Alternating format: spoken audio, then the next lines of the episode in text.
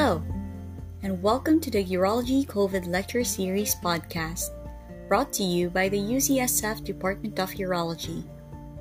In today's episode, we have Dr. Max Meng from the University of California, San Francisco, leading a panel discussion regarding renal cell carcinoma. On the panel, we have Dr. Steve Boorjian from Mayo Clinic, Dr. Viraj Master from Emory University, and Dr. Tim McClure from Weill Cornell Medicine. So, good morning, everybody. Well, thanks for joining us for another COVID lecture, and really wanted to thank Lindsay Hampson here at UCSF, but also the whole group of collaborators who put on a great, lecture series the last couple months.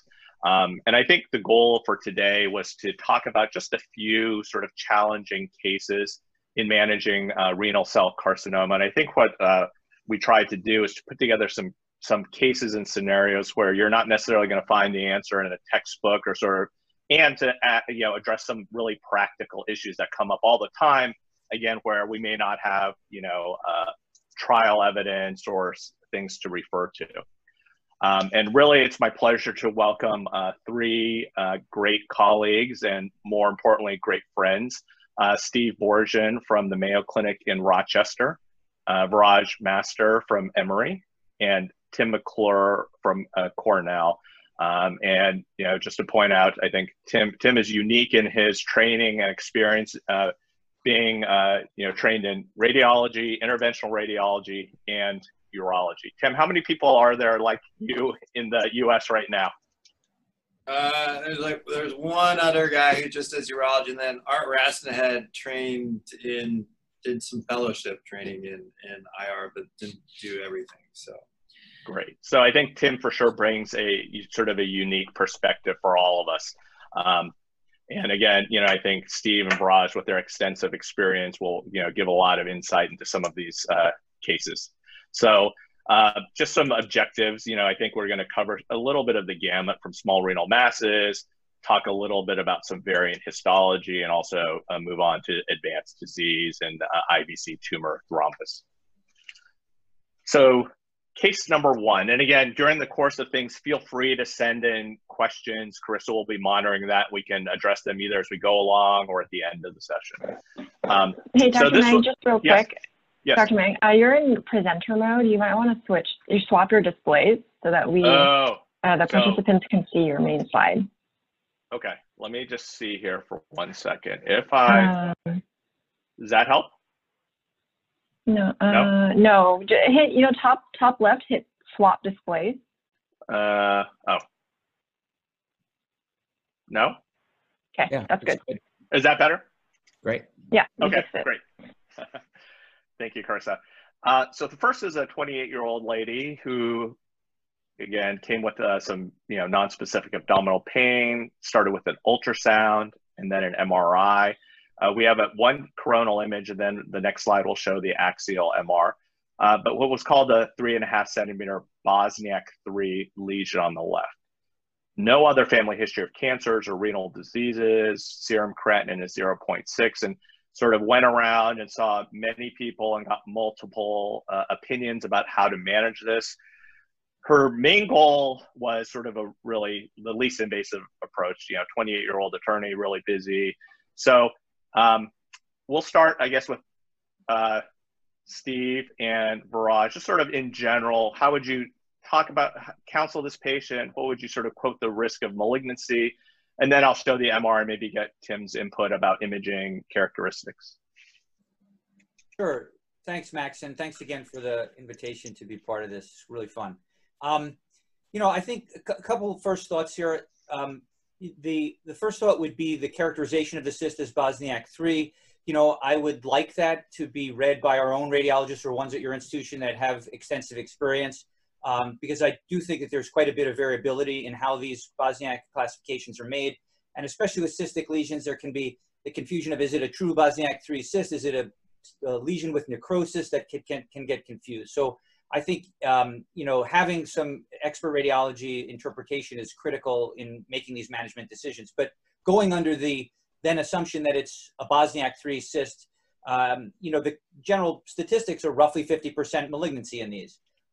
Doesn't mean biologic behavior, just histology is malignancy in about 50%. So in somebody at 28 with what you're describing is essentially no other medical problems, normal renal function, you know, my take on something like this from a counseling standpoint would be to discuss all options, but would be to recommend surgical excision of this. And, you know, in terms of her interest in being as minimally invasive as possible, I think, you know, a minimally invasive approach to surgical resection would be sort of a marriage of, you know, less invasive, but still extirpative. I would agree with everything that Steve said, including, importantly, making sure that the MRI is reviewed by an abdominal imaging radiologist that really looks at a lot of MRIs. You know, I know that we're going to look at more cuts on this, but on first blush, maybe it's a Bosniak-3, but maybe it's not. I'd also counsel this woman that the finding of a renal tumor, potentially malignant, potentially non-malignant, in a 28-year-old is unusual, and there might be a role for biopsy in such a lesion as hers. Right. Yeah, I mean, I think that's what she heard from multiple people. I mean, a little unusual, really young, no associated findings to suggest some sort of associated syndromes. And I'm going to play through the MR there, and I will play through it quickly, but then, so this is going cranial to caudal. I'll go a little slower here.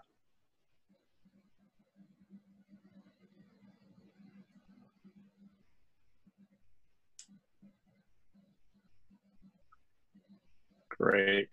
And then Tim, would any specific thing that you are sort of looking at on this lesion? I think the question often is, you know, if these are found on CT, a lot of times I get a thing saying, oh, would get an MRI, or if I have an MRI, it says get a renal ultrasound. So what do you think about different modalities to better characterize this? And also, I think there was a paper last year looking at sort of trying to revise and update Bosniak, you know, classification. Anything that the urologist should take away from that? Yeah, so I mean, I think if you just go from the easiest to the most complex, you know, renal ultrasound is going to be the easiest way to image the kidneys. And that's just going to give you a very brief overview of whether or not a mass is either a simple cyst or if there's some complexity to it. A solid mass on ultrasound will look hyperechoic, meaning it looks brighter than the surrounding parenchyma in the kidney itself.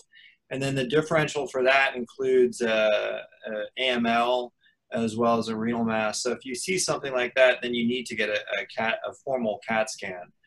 Because if you get a CAT scan and it shows you know, the lesion contains fat, then that's pretty much diagnostic of a AML. Now, some AMLs will be lipid poor, so they won't have, they'll look more like a solid enhancing mass, and that's sometimes where you'll get that MRI for correlation, MRI for further characterization. With regards to Bosniak cyst classification, that's all based off of a CT, not an MR, but it's basically looking at the size of the cyst, whether or not there's septations, how many septations are there, if there's presence of nodules, if there's calcifications, things like that. And as everyone else said, every radiologist, there's subjectivity to it, although they're trying to objectify it as best you can. So there's a clear distinction with like 2F and 3. It varies. I would consider this a 3. When I'm looking at this contrast-enhanced MR, what we're seeing is a tumor that's completely endophytic, that has multiple small enhancing septi. So this would be, to me, considered a Bosniak 3. You don't see a solid component that would suggest it's a Bosniak 4. And then as Steve was saying, you know, you want to look at this for necrosis. You don't see necrosis. Necrosis is going to show you a thick rim enhancing margin with irregular margins with a central area that'll be non-enhancing on T1 imaging, and that will be bright on T2 imaging. So this looks like a fairly straightforward Bosniak 3 cyst. And I did want to echo a point that Tim made. I think it's not infrequent that for somebody who has hematuria, they may show up with just a CT urogram or something like that. And I think it really is important for us as urologists to look at it, because it's probably more than once or twice a year. I will just see a contrast enhanced scan. And if you look carefully, there may be an area of macroscopic fat that I've seen that I've gone back and gotten a non-con CT or an MRI that there's clear macroscopic fat that I think in my mind is pathognomonic for an AML. I know there are reports of can you get a renal cell with sort of fat, but I would say I've never, if I see macroscopic fat on imaging, I am very convinced it's an AML. And so I think without a non-con, sometimes those little subtle areas of macroscopic fat can be obscured a little bit. Steve and Viraj, would you agree that sort of that's important? And also, have you guys ever been fooled by macroscopic fat and end up being a renal cell? I totally echo you. And I also, on a yearly basis, see a handful of patients who come with only a single phase CT, and you've got to take a step back and go back to the basics and get that non-contrasted view as well when you're trying to understand the risk of malignancy and the presence of macroscopic intravoxel fat. I have had a patient who's a different abdominal radiologist at my institution, went back and forth looking at kind of really slicing the onion really thin, the microscopic intravoxel fat, and doing all kinds of fancy MRIs. And in the end, the patient did have a renal cell carcinoma, but if you were to apply your test and my test that we do in the clinic, there was never macroscopic intravoxel fat. There was microscopic intravoxel fat. Likewise, I haven't had the situation where it's confounded by fat and it turns out to be renal cell. It's been AML. So I agree, Max. I think it's very important to look at what sequences you got and think back about whether or not you need to get imaging to characterize an AML as you would. Right. And so what actually happened in her case, she underwent percutaneous core biopsies, got multiple biopsies of this lesion, and underwent simultaneous microwave ablation.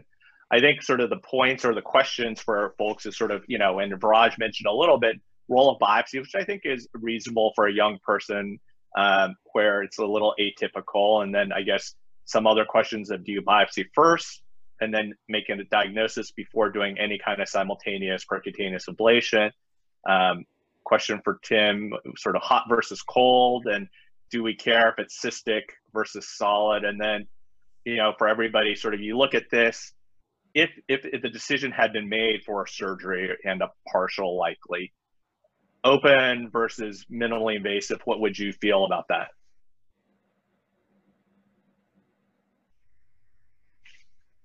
Yeah, I'll touch briefly on the ablation. So, you know, when I see patients for ablation, age is something you want to consider, because probably the longest series that we have is maybe from Jeff Kadadu or the Mayo Clinic, where they're 10 years for radiofrequency ablation and cryo. So in a younger person, particularly 27, I'm not sure ablation's the best situation, but it is what it is. With regards to biopsying, so lots of, if you do ablation, you need to do a biopsy. And if your interventional radiologist is not doing a biopsy at the same time, then they're not doing standard of care. So you need to do a biopsy at the same time, or preferably before.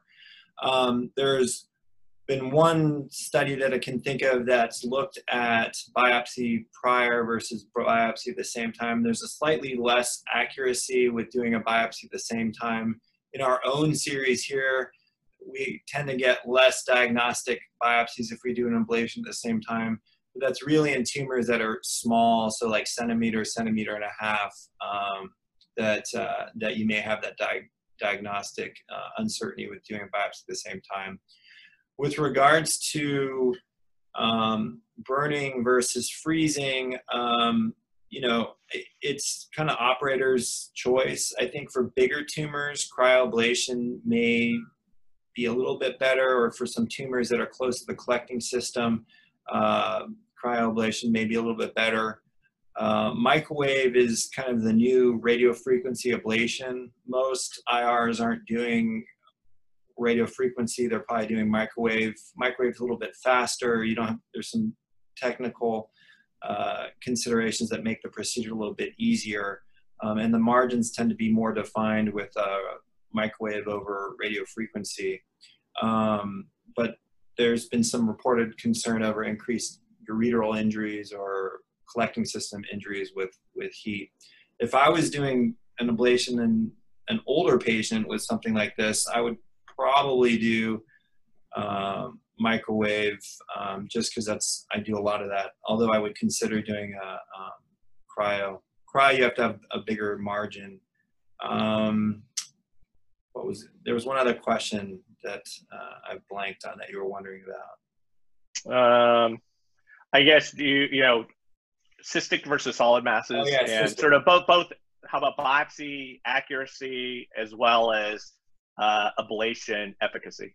Yeah. So with cystic lesions, you know, cystic lesions have good outcomes as long as the size that you're treating is not too big, and ablation's limits are really, I think, reach. They become less effective when the tumor is greater than 3 centimeters. So sometimes you'll see a big tumor that has a big cystic component. You can aspirate that component out, and then the tumor gets small, and then you can burn that tumor. That's a good case. This case here, I think, makes ablation a little more challenging because you're not going to be able to get that tumor size smaller because it's multiple cysts, and so what you aspirate, you're not going to be able to aspirate all that fluid out. So, you know, I think that's the limiting factor with doing cystic lesions is, can you get the fluid out so you can do the appropriate ablation? When you're biopsying cystic masses, whoever's doing it needs to make sure that they're biopsying the solid component or the more more bang for the buck, so to speak. And so in this lesion, there was an area where there were more cystic components, so you would biopsy that. And the accuracy, you know, when you have a diagnosis of kidney cancer, it's the positive predictive value is fairly good, but if you have a negative biopsy, sometimes the question is, did you miss the target, or is this really reflective? And I think the bigger question is when you start getting, you know, a clear cell, okay, that's an obvious answer, but for situations where you get oncocytic neoplasms, that's a little more tricky to how to best manage those patients with those results. Great. Steve and Viraj, how would you guys, let's say her initial decision was surgery of some sort, what would be your preference and why?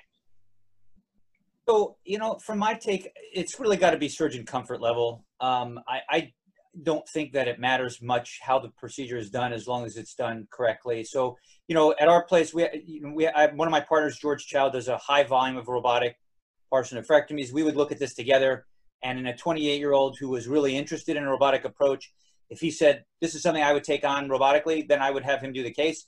You know, alternatively, if I was going to do this case, I would do it open. And, you know, so I think it's really got to be surgeon comfort level. I think other than that, it doesn't really matter. Yeah, I would agree with what Steve said. One thing I would say about this is that I preoperatively do an ultrasound to make sure I could see this. If I could see it, looking at its location on the scan that you sent me, I think robotic partial is perfectly fine, and so is an open. It's all about the ability of the surgeon to get a negative margin. I would say one thing for the trainees and maybe those listening about the role of biopsy.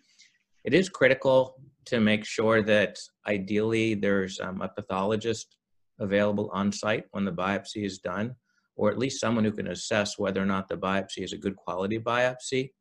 Large bore needles should be used. Maybe Tim can comment on that. Sometimes the radiologist will want to put a tiny needle in and aspirate rather than get a true biopsy. If the material is fairly scant, then there should be consideration sending this to the cytologist rather than the pathologist, since they're used to dealing with cellular paucity and can often make a diagnosis for you. Just some thoughts. Thank you. Yeah, I mean, that's a great point. So with renal biopsy, so to do a biopsy, there's two ways of doing things. One's FNA, which stands for fine needle aspiration, and it's basically where you take a 22 or 20 gauge needle, and you put through a bigger needle, that needle, and just aspirate and poke the whatever you're trying to biopsy a bunch of times and suck out the fluid in the cells. That is not recommended for kidney biopsy. Kidney biopsy needs to be coaxial technique with at least an 18-gauge core biopsy. And you need solid, good tissue to look at that. And I think that's a great point. You need to make sure your pathologists are comfortable with reading this and comfortable with looking at this, because I'm lucky here, the pathologists are great. So, you know, we get good results with our biopsies, but FNA is not acceptable. And if someone's doing it, that shouldn't be done. And two, core biopsies is really important. And I would have done a biopsy before treatment in a 28-year-old. And I think in an older person, maybe one can make a different series of decisions, but this young person should really know what they're up against. Yeah. And so I think what you would have known if you had biopsied it beforehand, so it was called a, Furman grade 2 renal cell carcinoma, although immunohistochemistry was carbonic anhydrase 9 and EMA negative and TFE3 positive. So the working diagnosis was a translocation tumor, and then we actually got the specimens here and did in-house sequencing, confirming it was a TFE3 translocation renal cell. She had an MRI 6 weeks after surgery that didn't show a whole lot, nothing surprising. So I'm not going to show those images. So, a post-ablation kind of appearance. And I guess the question is, what do you do next? And then if Viraj had done the biopsy like you wanted to prior, how would this sort of information have changed your approach? And what do you do now for her? Yeah, tough situation. A couple of things.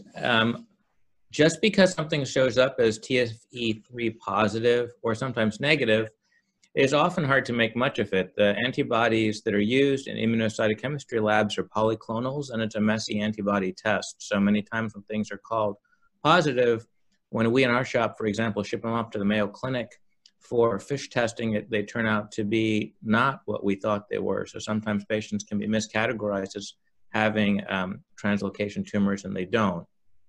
The other thing is that the diagnosis of translocation tumor is kind of a broad umbrella. There's multiple fusion partners of the TFE3 gene product, and we yet, in 2020, I don't think, although maybe one of the smart residents can correct me if I'm wrong, I don't think that we actually know enough about the 5 fusion partners of TFE3 translocation RCCs and how they behave.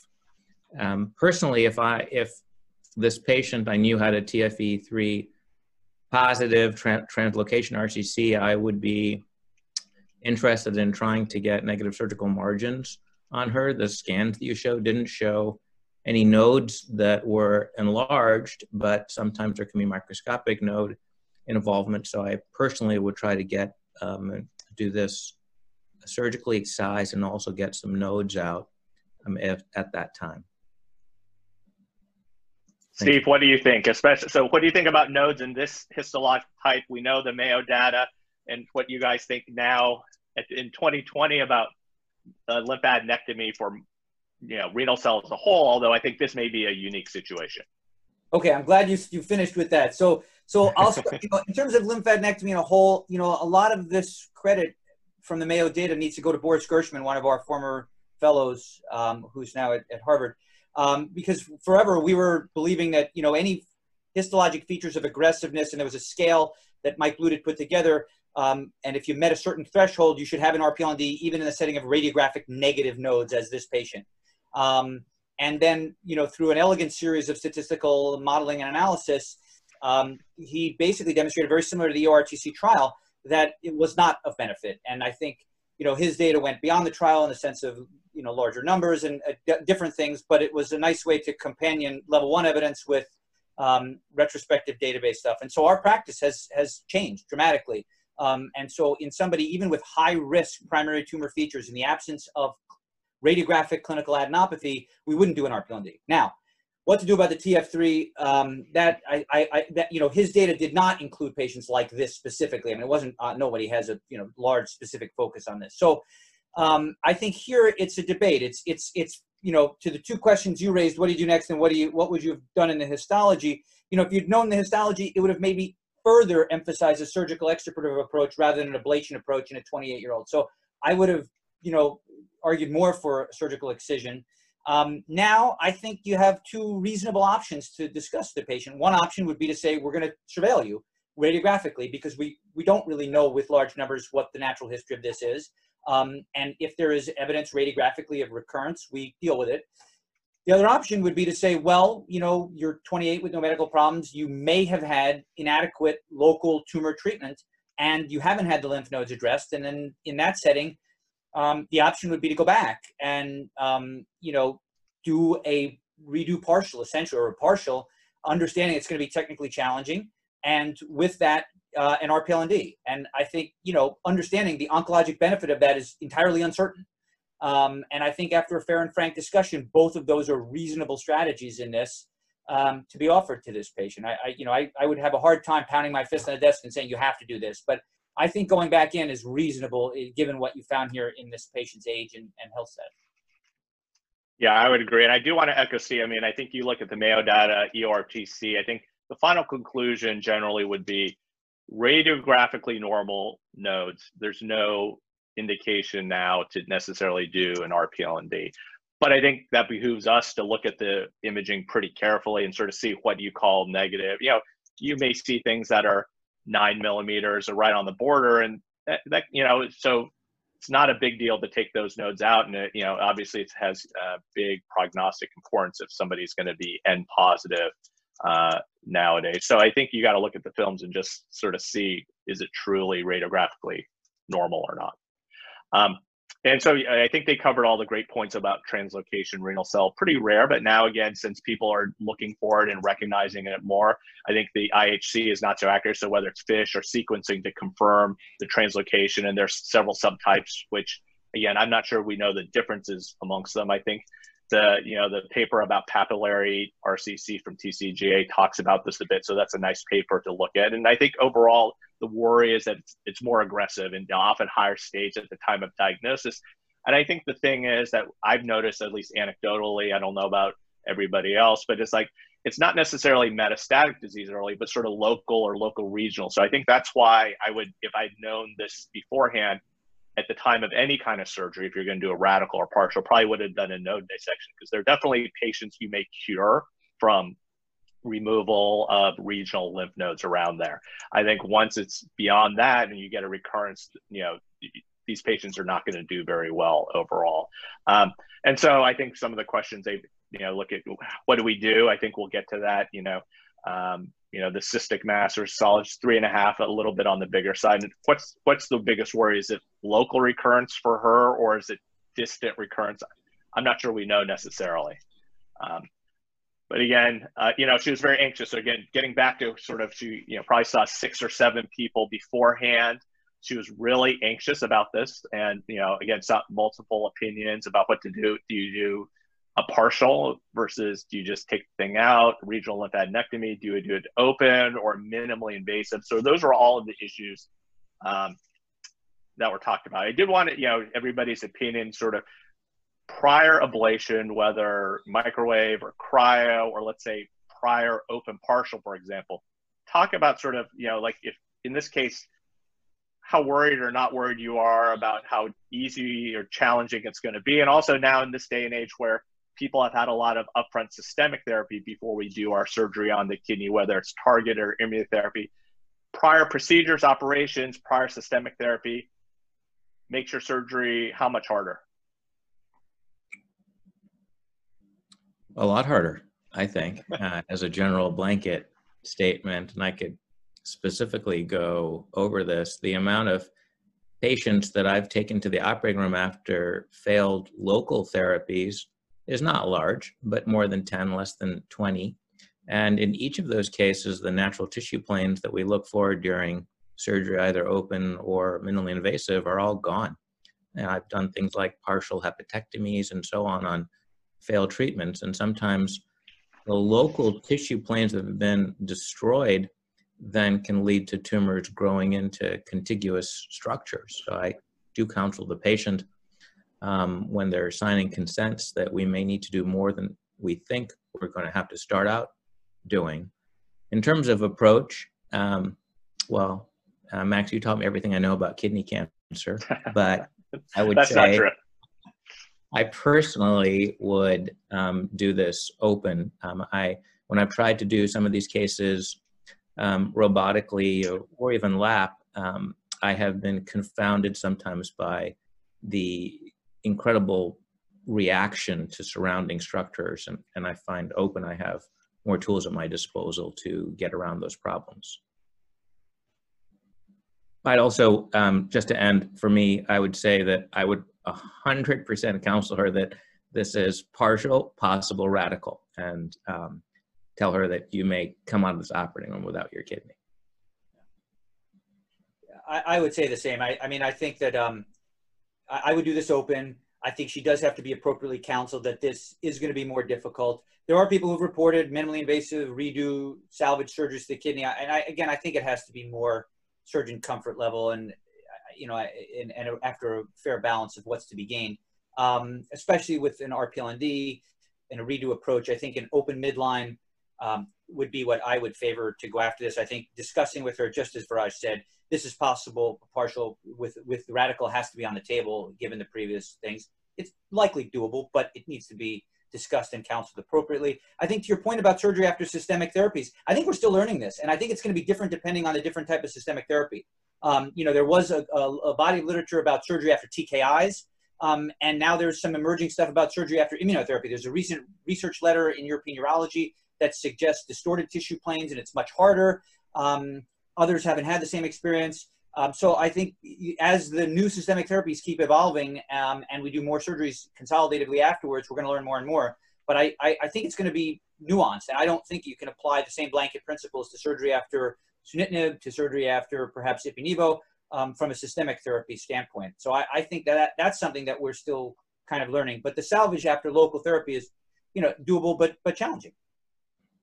Yeah, and those are all the issues that we had counseled her about. Again, I think after ablation and open partial, I think redo open partials are actually really, really hard. I think, you know, if she had had a minimally invasive partial, that would be a different matter. So we did an open sort of extraperitoneal flank partial nephrectomy and no dissection. And, you know, as everybody has mentioned, there was an adjacent peritoneum that we took because we weren't sure whether there was going to be potentially tumor or not. Pathology was predominantly necrotic and hemorrhagic tumor, although looking via cell viability assay, about 1% of the tumor was viable. And then we did do a node dissection, and there are no nodes involved. And she's probably 4 or 5 years out now. So I think at the end of the day, should do well at this point, but sort of a difficult case. And here are just some references regarding some of the issues we have talked about. So good things to look at. Great. Any other comments from the panelists? Carissa, any questions from folks thus far? Sorry. Yeah, there is one question here about what might be coming down the pipeline in terms of urinary biomarkers in the diagnostic space for these types of masses. I mean, I'm not sure anything that's really going to be ready for prime time in the near future. I don't know. Anybody else aware of anything? Aquaporin 1 and podophyllin have both been looked at. There's a nice JAMA Oncology paper that looks at that. We had published on that a few years ago. There's certainly, those are probably the two of the biggest ones, particularly aquaporin 1, but I don't think, as Dr. Meng said, it's ready for prime time at all. Great. And let's move on. Oh, yes, Carissa. Another one that just came in. What would you have done if the tumor had come back margin positive, viable tumor at the margin? Great question. Yeah, I guess I would have thought about taking the remainder of the kidney. When we did the partial, though, we took a wide margin on this to start with. I think we said, look, we have kind of one shot to try to, if there's persistent tumor in this, we have one good chance to get it out. And so it was not our sort of pseudo enucleation. Again, this was a, you know, prior ablated cystic mass. So we kind of went, you know, old school, and we're probably a centimeter plus from the margins, but you saw it went pretty centrally close to the parasinus fat. But we, you know, so I think we tried to make sure we were going to get a negative margin. I guess if we had been positive margin, probably would have been a completion nephrectomy. Great, thank you.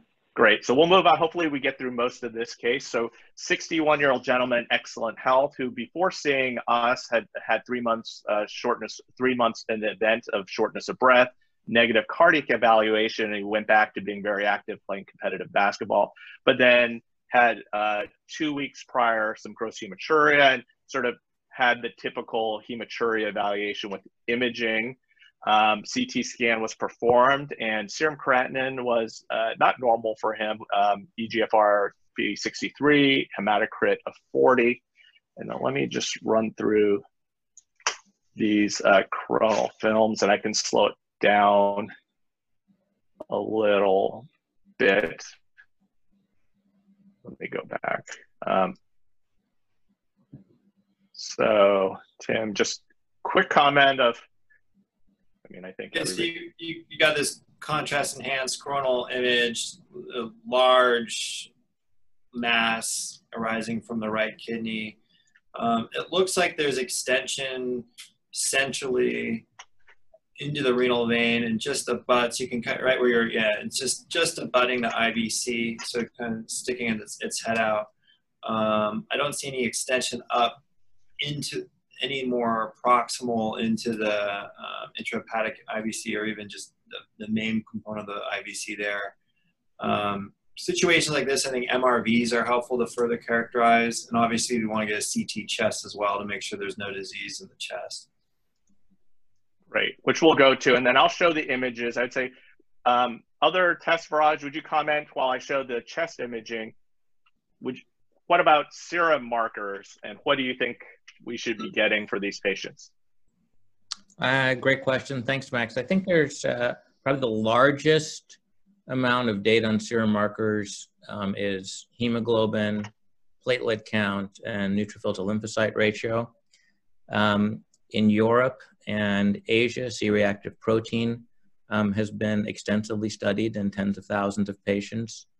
And each of those has emerged in combination, particularly and singly, as well as prognostic and for CRP as a predictive biomarker. So these are low cost, easily obtainable biomarkers that don't require a specialized lab. Great. That provide independent information to the traditional ways of risk assessing a patient like performance status. Perfect. And so Tim's chest CT was performed. What do you think? I mean, here you see multiple nodules, right middle lobe, posterior lobe, left lower lobe, right lower lobe. You know, seeing great. Yeah, and there was no lymphadenopathy in the chest. And, you know, we looked at that, and, you know, the way our radiologist called it was they said, you know, right-sided pulmonary nodules, although, you know, my index of suspicion of something else was a little bit higher. You know, his acute shortness of breath, and you kind of looked at that film, you're like, that looks. Maybe, and then in that coronal, you also see that yeah. There's he's got thrombus in yeah. the kind of the right PA there. Yeah, sorry, I'm having trouble stopping right there. But yeah, so it looks like he had PE on that right side as well. And as Tim brought up, we had an MRI performed as well. So there was evidence of tumor in the vein, sort of up to the IVC, going in a little bit. Do you see it right there? Sorry. Right there. Yeah, it looks like there's a bland thrombus and tumor thrombus, which is why he probably threw that clot up in the lung. Exactly. And we'll get to some of those questions about the thrombus type. I guess if this were on, you know, residents in service, the question would be, healthy 60-year-old man has a right renal mass. Imaging studies are shown, creatinines 1, 2, 3. The next step is A, anticoagulation, B, right kidney biopsy, C, sunitinib, D, nivo ipi, or E, nephrectomy, which will touch on some of these points. I mean, Viraj, what do you think the right answer is in 2020 for him? Tell me again. Well, some of it is nuanced depending on when I'm going to take him to the operating room. So I guess that was my leading thought. So I'm already saying that I don't think this man needs nivo-ipi first. He needs a nephrectomy. But what would give me some pause, depending on my surgical schedule, is if it's going to be a few weeks, I would anticoagulate him before that and then stop anticoagulation before I take him to surgery. I also think, I don't always biopsy people, but this looked on some of the cuts like it could be a diffusely involved kidney, not just a single central round ball of a tumor with a cable thrombus. I have been frustrated before when I've operated on people who turn out to be urothelial cell cancer with cable thrombus, because those patients do terribly in my experience. So I would likely biopsy this man as well. But again, I don't often do these kind of biopsies. Others, would you biopsy? I think if you looked at guidelines, I think NCCN would strongly say maybe you biopsy this guy, right? He's got metastatic renal cell, although I think it is nuanced, right? With the PE, with IVC, minimal burden IVC tumor thrombus. I'd say the vast majority of his disease is in the kidney. He's pretty young, great performance status. So is the biopsy necessarily going to change what you do if you are leaning towards sort of cytoreductive nephrectomy? I don't know, Steve, would you biopsy him, or would you kind of say if you could get him on pre-COVID pretty quickly, is that the way to go for him? So here's what I would say. I mean, first, assuming his gross hematuria workup, his cysto is negative, his urine cytology is negative. I get Viraj's point that it was somewhat central, but I didn't appreciate it was quite as infiltrative. The reason in my mind to biopsy would be, as he said, to rule out urothel. And I don't feel strongly about it that this looked that much like it to me that I would do a biopsy of it. I would say that in a patient with an acute PE and symptoms, with, as you pointed out, minimal IVC burden of clot, the next step for me, if I were circling one of those choices you had, would be anticoagulation. I mean, our practice in these patients who show up with an acute VTE like this in PE is to give them about 6 weeks of anticoagulation. That allows them to build a little bit of pulmonary reserve and whatnot. It gets it treated. I would also do an ultrasound of his lower extremities just to see what else is going on from a clot burden standpoint, because I think, to Tim's point, the bland platelet thrombus is not insignificant in these cases with venous tumor thrombus as well. I'm not terribly worried that in a 4-week or 6-week period, there's going to be significant. I would re-image him immediately before surgery with another MRV, timely-wise. But my gut sense would be if he's got acute shortness of breath and that picture, I would anticoagulate a bit, and then in somewhere around 4 to 6 weeks, bring him back and operate on him. Yeah. And see, his shortness of breath was actually 3 months ago. So he had recovered from that. So that PE probably been there a little bit of time. Well, that was a chronic PE? Yeah. Yeah. So then it's a little more. So okay. Then I think it's on the fence. I mean, I still don't think you lose a lot with 4 weeks of anticoagulation. But if he was reserved, I'd get an echo and see what kind of RV function he had and how he was compensated for it. But if his parameters look good, then I wouldn't have an objection to taking him to the OR now and operating on him. Yeah. And Tim? I think it echoes good because there is some reflux into like the hepatic veins, which suggests there may be some right heart strain from that CT. So I think that's important to look at because the problem is with chronic PE, those patients are at increased risk of having pulmonary hypertension, things like that. Yeah. And he had echo, lower extremity. Those were all normal. And I just throw this up, sort of a white paper from Jeff a couple years ago. I think it's not so clear cut. I think if there's going to be a delay to time of surgery, I would typically anticoagulate. But if it's in the near future for a guy like this, I'm not going to be clinically stable, compensated, probably an old PE, I probably wouldn't. Often we get consulted, you guys probably see this all the time about, God, he's got IVC too. Put a filter in, which I think we try to avoid, because how many times have we all been in there, trying to pull out a filter when you're opening the cava, that tumor and or bland throts, the clot is grown through.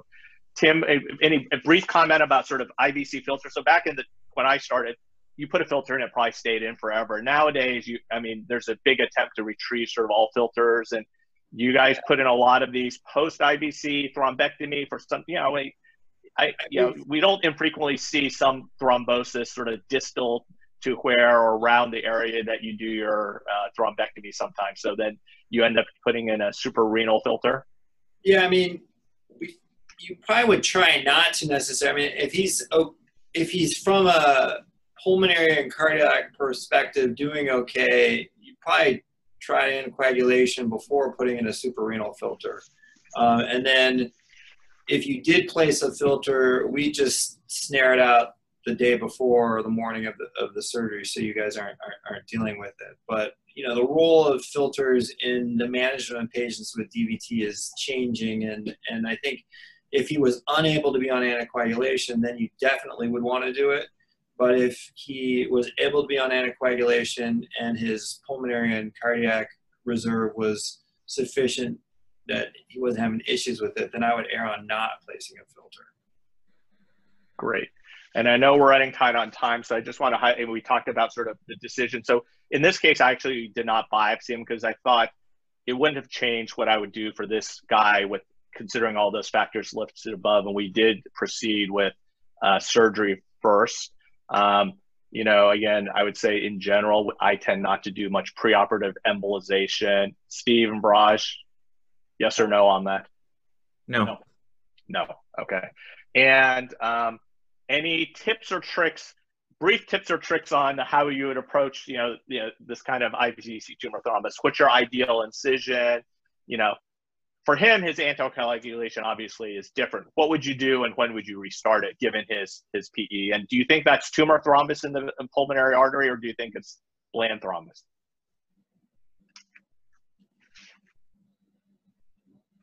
I think it's bland thrombus. It's infrequent that you have migration of tumor thrombus into the pulmonary vasculature, and sometimes you can even look at different sequences on the MRI, and Tim could comment on that, to look for certain things that can clue you off to whether it's actually tumor or bland. I recently had a young 25-year-old girl with a sarcoma that acutely embolized to her pulmonary vasculature. So it can happen, but it's very rare.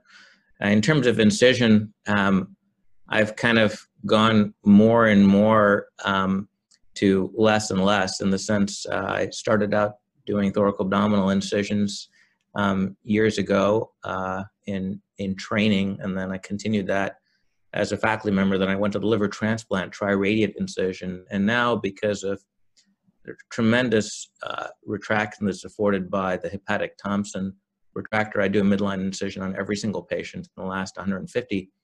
IVC tumor thrombus cases that I've done over the last few years, I've not had to do anything but a midline incision, which extends up over the xiphoid for a few centimeters. So we have debate about this almost on a daily basis at Mayo. One of my partners loves midline incision. I still do a bilateral subcostal, or at least the right subcostal, and with the option to extend it to a bilateral subcostal. That would be what I would use. We're still debating about whether they get out of the hospital or take less pain pills or whatnot with those two different incisions. So I would use bilateral subcostal. As far as the lungs, you know, I think, to Viraj's point, I agree, it's probably bland thrombus. There's actually a paper, I think, from MD Anderson that's shown that, you know, even when they have this known VTE preoperatively, there's not an increased risk of progression, which you might expect if it was tumor thrombus. I think regardless of which it was, I'd still anticoagulate him, because if it was tumor, it's a nidus for bland. So I don't know that which histology it is matters, but I would treat it as a platelet thrombus and anticoagulate it. Exactly. I mean, I think you want to anticoagulate. If it's bland, hopefully you see some regression or accelerate the regression. If it's tumor, hopefully you prevent clot propagation on top of that tumor thrombus, which is what we did. We sent him home on Lovenox, and I'll just go through this quickly. Ended up he had bleeding post-op, required a couple units, and you know, we sent him on Lovenox. You know, I just wanted to highlight, you know, we actually, once he stopped bleeding and restarted him, recent paper looking at Apixaban, so maybe more tolerable for patients to get an oral anticoagulant as opposed to sub-Q. Doesn't look like there's any difference in the bleeding. Again, this was a study done in patients with cancer, so I think for him it was relatively appropriate. Have you guys transitioned to using Apixaban as opposed to Lovenox for post-op anticoagulation? At our institution, we still use Lovenox, Apixaban, at least in the Georgia formularies, is much more expensive. And so Lovenox, we get easy insurance approvals for as well. Yeah, same. We use Lovenox still. Yeah. And so here's actually a picture of his growth. You can see the tumor itself wasn't that big, but if you look, there are many, many little satellite tumors throughout the parenchyma there. It was a grade 4. No sarcomatoid features in this clear cell. 4 out of 5 nodes were positive. So, you know, we took nodes all around the area. Repeat imaging was performed 6 weeks later. He had been an anticoagulator for 4 weeks, no change in the PE. So stable in the chest, nothing in the abdomen. What would his next, what would he get at your guys' institution as far as systemic therapy? And I'll go to the slide from NCCN.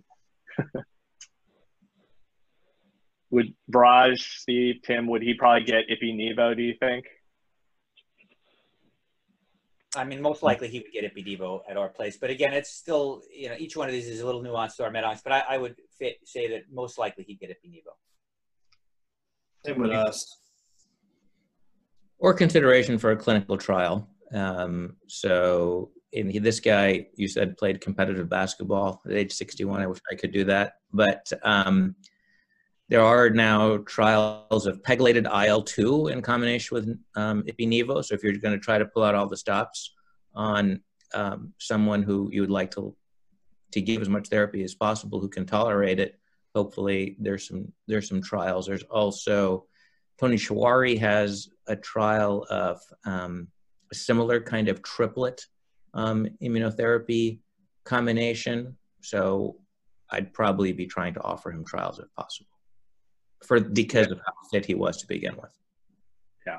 So he got started on ipi/nivo and is doing well on that. I mean, I think one argument for ipi/nivo is you look at the data, the CR rate for ipi/nivo may be higher than things like Axi and Pembro, right? I mean, I think the sense is you look at maybe 10 or 11 or 12%, and I think for any other agent, it's probably going to be 2, 3, 4, 5%. So I think that could be an argument of ipi/nivo relative to the other things, if all other things being equal.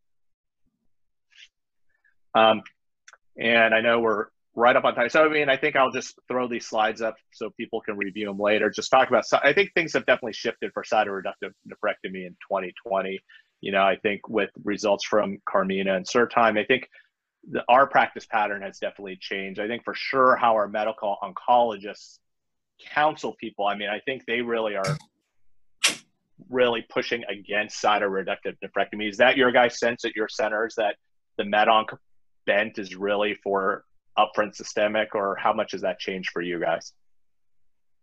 I think from our standpoint, there is a bent towards upfront systemic therapy, but given the responses that we're seeing with the newer agents, I actually would not say our med oncs are against cytoreductive nephrectomy, with the, you know, appropriate window of response to systemic therapy. So they're actually fairly surgically aggressive, depending on the patient's response after initial systemic therapy, to consider, you know, consolidative cytoreductive surgery. So yeah, you know, I think what those trials did in my mind is really emphasize the importance of risk stratification, yeah, and the very limited downside to an initial course of systemic therapy as the litmus test. I think that's reasonable. We have a nuanced view on this. Certainly large, bulky, symptomatic tumors, we would proceed on with cytoreductive nephrectomy. At GeoASCO this year, Jason Abel and I put together a cytonephrective consortium.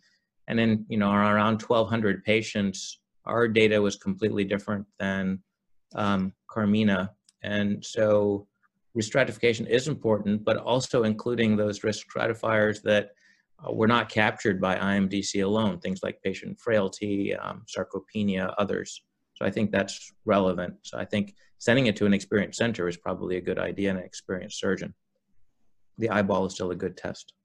Yeah. And I just throw this up. I know Chris has popped on because we're right up, but I, if you didn't have pulmonary lesions at N positive, high grade, the question of adjuvant therapy, many trials, I think at our institution, you probably would not have gotten anything if his post-op imaging was negative. And just to throw up the slide here, trials that probably all of us have enrolled a lot of patients on, pretty much everything other than STRAC has been negative, all different mechanisms of types of therapy. So I think in general, even in this young, healthy guy, we would not have applied adjuvant therapy. Is that true for you guys as well? Yep. Yep. Same. Yeah. Great. Well, I wanted to thank Tim and Steve and Viraj and the organizers and Carissa. Carissa, in the last minute, any questions you think we should try to address? Nothing that's come through the Q&A. I did want to talk about the, the CARMENA and SORTIME trial that you overviewed. So I'm glad we did that. Just a thank you here from one of our attendees for a great talk. Thanks for organizing, Carissa. Thanks for moderating, Max. Thanks for joining us. No problem. Thanks again, everybody. Hopefully this was helpful and educational, and looking forward to learning in this new era.